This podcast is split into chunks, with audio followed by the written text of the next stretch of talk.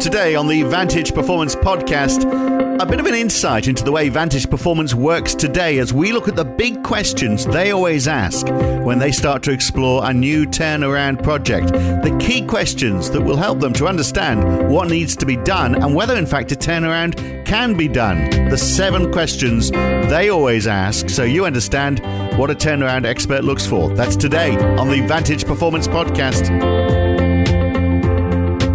And Michael Fingland joins me again, Vantage Performance's CEO and Executive Director. And I feel like you might be giving away a, a bit of intellectual property here, Michael, because, uh, you, you, know, this is based on having been involved in lots of company turnarounds. In fact, can you actually put a, a figure on it? How many how many turnarounds have you been involved yeah, in? Yeah, we've done over 150 now. So Wow, that's quite mm. a few, isn't it? So 150 businesses saved over the 20 years or so that you've been doing this. And I guess over that time you've mm. managed to hone these questions that we're going to go through today. But uh, d- does that mean uh, if the answer to any of these questions is no, it can't be done, does that mean you you walk away? Yeah, the second question that we'll come on to around the, the first 100 days, that's one where we really need to be comfortable that that there is a period of stability here that we can create. Um, so, so we've got all the various levers that we can pull. Right. Well, let's do the second question second. Let's do the first question first, uh, which is, uh, you yeah. know, what what are the changes? Uh, you know, can is it obvious how you how, you know yeah. how you change the company? Yeah. I mean, we've we've sort of drummed this into our guys for, for years now. When you when it comes to turnarounds, very rarely, and I mean very rarely, is there a temporary liquidity issue. So invariably there's one to two big changes in strategy that are required to to change the outcome. So you can't just tinker around the edges, and that's what a lot of where a lot of turnarounds go wrong. So we're always looking before we go into a situation. What are the one to two big changes? So, so this isn't monetary. This could be: Are they selling the wrong stuff? Have they got the wrong strategy, person in yeah, charge? Product range, geographical mm. sites. Uh, do we need to to change pricing? Do we is it, a, is it a balance sheet issue? But invariably, it's their business model. What are the mm. one to two big changes to the business model? Because if you just, it's very, very difficult. This is really a secondary issue, but very difficult to to rebuild the stakeholder confidence around a business if it's more of the same. Yeah, with a little bit more money, we'll be okay. Yeah. Invariably, that's not the case. We need to redesign the business model, the, the, the strategy, so you can build a, a, new story around that. Invariably, that part of the business model is broken anyway. So, so we're, we're always looking for in the very first few days, if not before we get in there, because it, it'll throw up all the key issues very quickly if you're if you're looking that way. And are they normally fairly obvious, and are they realised inside the company, or are you often bringing a, a, a, fresh outlook here? They, it's a fresh outlook. It's the same old issue where if you're inside the business, you can't see, you can't see it for yourself. Yeah, so wood for the for trees us, and all that. Yeah, yeah. I mean, yeah. for us, it's it's we see it very quickly because we we've just done it so many times and, and we know what to look for and we're, and we're looking for it. That's the thing. So it's it's a reasonably quick process for us, but but often it comes as a surprise to our clients. But that's why we're there, right? To to, to come up with new ideas a better way to, to help turn the business around. Now, okay, number two, we can do number two now, uh, which is all about cash flow. Uh, can you can you stabilize it, um, and yeah. how quick? You know, how quickly can that happen? And I guess yeah. that is imperative, isn't it? Yeah, for us, we before we go into a, an assignment, or if we if we haven't got the data to be able to do this, we're working this out in the first few days. Is can we stabilize the business for at least 100 days? It's one of our core internal business model tests because we know if we can if we can create a stable platform for 100 days, yeah. provide confidence to everybody, get in there, work out those one to two big changes, develop the plan, start executing.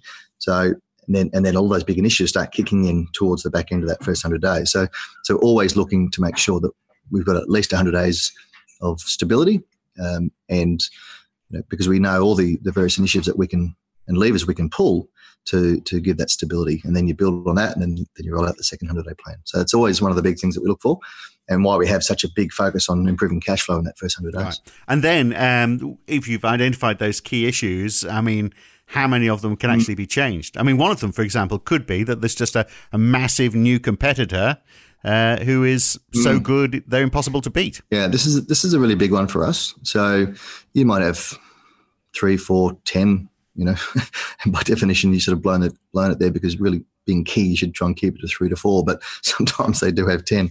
But um, for us, this is a big one because the, the more of the key issues that are inside their control to fix, the higher the rate of turnaround, the higher the chance of yeah. turnaround because because we back ourselves to help them fix those issues. But as you say, if a lot of their key issues are outside of their control, so new competitors come in, you know, economic downturn, industry disruption, um, you know, they've lost a major customer. Um, so a lot of those things are outside their, their control to fix um, immediately.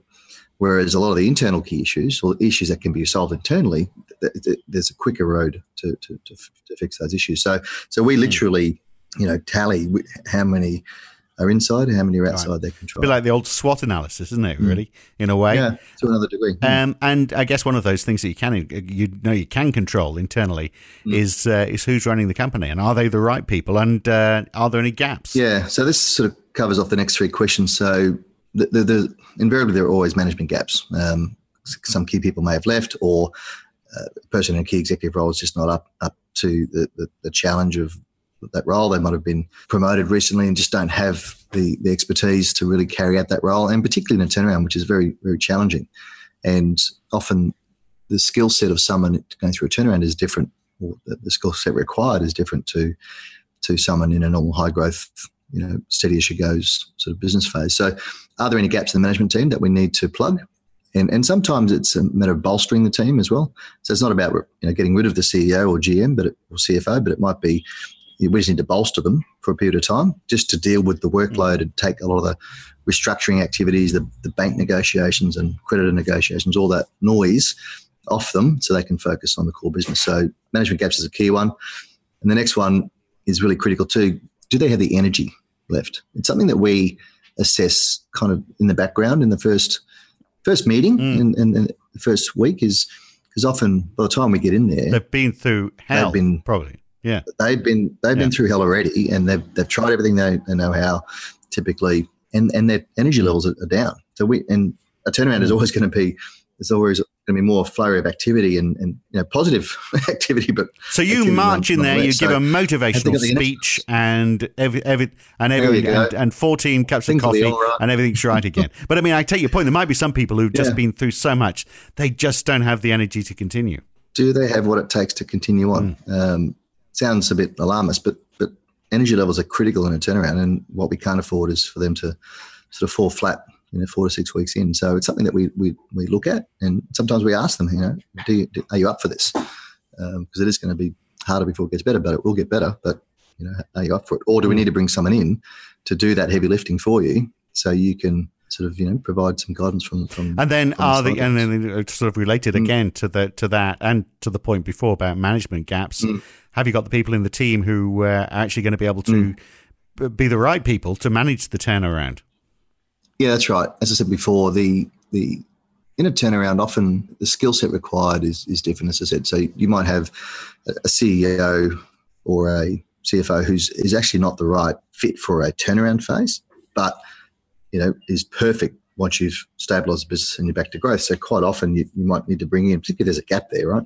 So you might need to bring in a turnaround CEO or turnaround GM, turnaround CFO, because they have the necessary skill set to go through this unique phase. And then once the business is stabilized, you then replace them with a traditional growth CEO or, CFO. So that's that's something we also assess is, and again, it may not be replacing, but it might be bolstering. And that's typically what we end up doing. We put one of our guys alongside them to to take the restructuring activities off their yeah. off their plate, and we call it the chief restructuring officer. Or that's what the industry calls it, and that's a model that works really well. So you can take all the, the non-core stuff away from them so they can focus on the business and the turnaround actually happens much faster. And so the final one is way. where are they on the five stages of decline? You like your numbers, don't you? I thought we were almost at the end there, but the number seven has five parts to it. So uh, to take us through the five stages of decline. Yeah, so the um, Jim Collins, he's mapped out the five stages that a company goes through hmm. before mm. they they otherwise or eventually collapse. Yeah. So stages four and five are the critical ones. I'll let people go and have a look at it uh, on their own time. But stages four and five. So stage four is what he calls um, grasping for salvation. So what what effectively what it, what he means is a client's looking for that holy grail. So you know they're not they're not focused on the core issues that need to be resolved. Those one to two big changes that, that we talked about before. They're looking for this big holy grail, the big equity raise, the big sale, mm.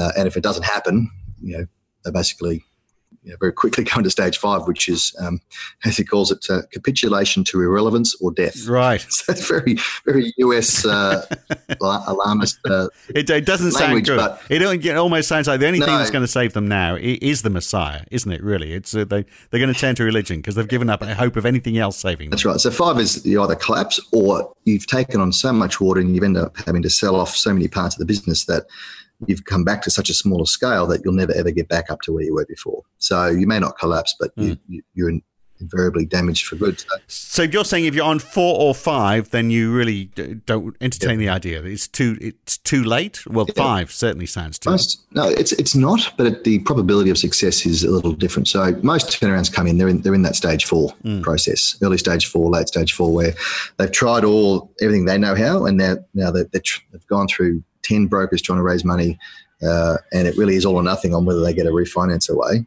uh, or an equity raise away. Sometimes they, they've gone through that process, and, and as I said before, you know, they're days away from, from closing the doors. And we've turned around a number of businesses like that over the years because we've been able to bring different thinking to it. But you've got to move really, really fast. Um, yeah. So that's so so whether whether they're in stage four or five, or they're just at the the sort of back into stage three, invariably you know, a lot of businesses don't bring in a turnaround professional until they're at least in the stage four. But it just provides us with a, with a very quick sort of framework as to where we think there are, they are, and where their mindset is, which mm. is a mm. big part of turnaround and getting confidence and trust. So they, they, they listen to the big changes that we have to execute and execute quickly. And in turnaround, that's one of the big things is it's called the 40-70 rule, but you never get to a position in turnarounds where you've got the luxury of having assess something to 90% or 95%. You just don't have the luxury of time. So the 40 70 rule is one where you need to get to at least 40%, but closer to 70% of the analysis and then make a decision. Because if you if you wait till you've got 80, 90%, you're either dead or someone else has yeah, yeah, yeah. The, no, I think that's a good. I mean, that was that was almost my rule in business. Always aim, always aim for the seventy. Mm. Always aim for the seventy percent, because if you go beyond that, everything and then, will have changed. And then gut will and then gut will take you the rest of the way. Yeah, yeah, exactly. Yeah. um, so, so it's just a framework we look at to see where where are they. Uh, it's it's a fantastic framework to, to, to have in the background to know yeah. where they really are at and what the probabilities are and, and some of the radical restructuring. And it gives you the snapshot, yeah, to work with. Absolutely. Mm. Great stuff. Mm. All right, well, we'll catch you again very soon. Thank you, Michael. Thanks for taking us through this. Cheers, Phil. All makes perfect sense, doesn't it? Another Vantage Performance podcast with Michael Fingland from Vantage Performance. I'm Phil Dobbie. We'll catch you here again very soon. Thanks for listening.